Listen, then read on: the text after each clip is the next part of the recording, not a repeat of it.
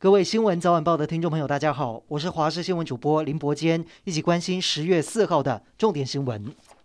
今天国内没有新增本土确诊，但是有五例的境外移入以及一例死亡个案。另外新增一例打了 B N T 疫苗之后死亡的不良事件，虽然还不确定跟疫苗有相关，但是这名男子打完疫苗四天后出现胸痛、冒冷汗，之后送医不治，死因仍待厘清。随着国内疫情趋缓，指挥中心也放宽了许多的指引，像是餐厅可以不用隔板，也不限 一点五公尺的距离，自助餐也能够自己夹，超商的茶叶蛋、关东煮也不用店员夹，宴席之间也开放离桌敬酒，但是如果想喝酒，还是得回到自己的位子上才能够喝。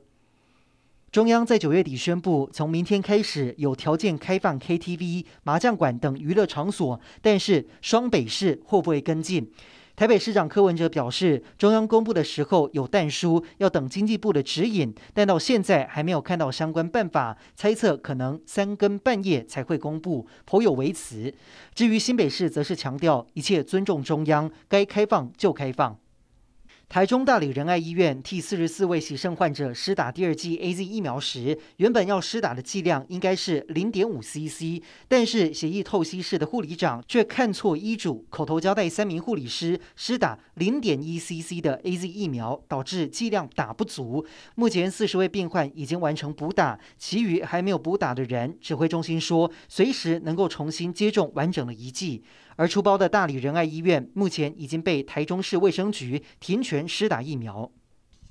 想到邮局领取纸本五倍券的民众，从今天开始就能够透过电话或网络预约。不过开放的第一天，不少人以为可以临柜预约，而纷纷跑到邮局，搞清楚要用线上申请之后，又因为人太多，导致电话打不通，网站连不上。对此，中华邮政解释，一直到明年四月，民众都可以预约，不用心急。如果预约成功之后，要领五份以下的民众，最快十月十二号就能够领取。如果预约是六份以下，或者是不想要预约的人，要等到十一月一号之后也能够领到。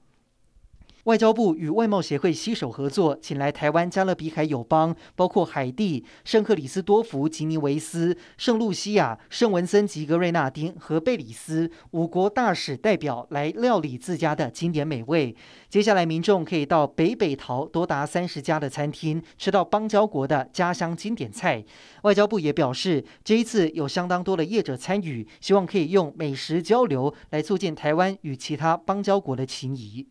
日本新首相出炉，自民党总裁岸田文雄已经在国会参众两院被选为第一百任日本首相，这意味着日本正式进入岸田文雄时代。新内阁的名单已经由官房长官公布，像之前曝光的，里面有几位比较熟悉的友台人士，像是防卫大臣岸信夫、外务大臣茂木敏充，以及改任经产大臣的萩生田光一。值得注意的是，岸田新内阁多出一位经济安保大臣。日本媒体指出，这个大臣主要的任务是防止中国窃取日本技术，显示岸田似乎正在兑现选前说过的“对付中国”这句话。不过，他接下来将在十四号解散众议院，月底要进行改选。岸田能否继续担任首相，还要看自民党能不能在众议院改选再拿下多数席次。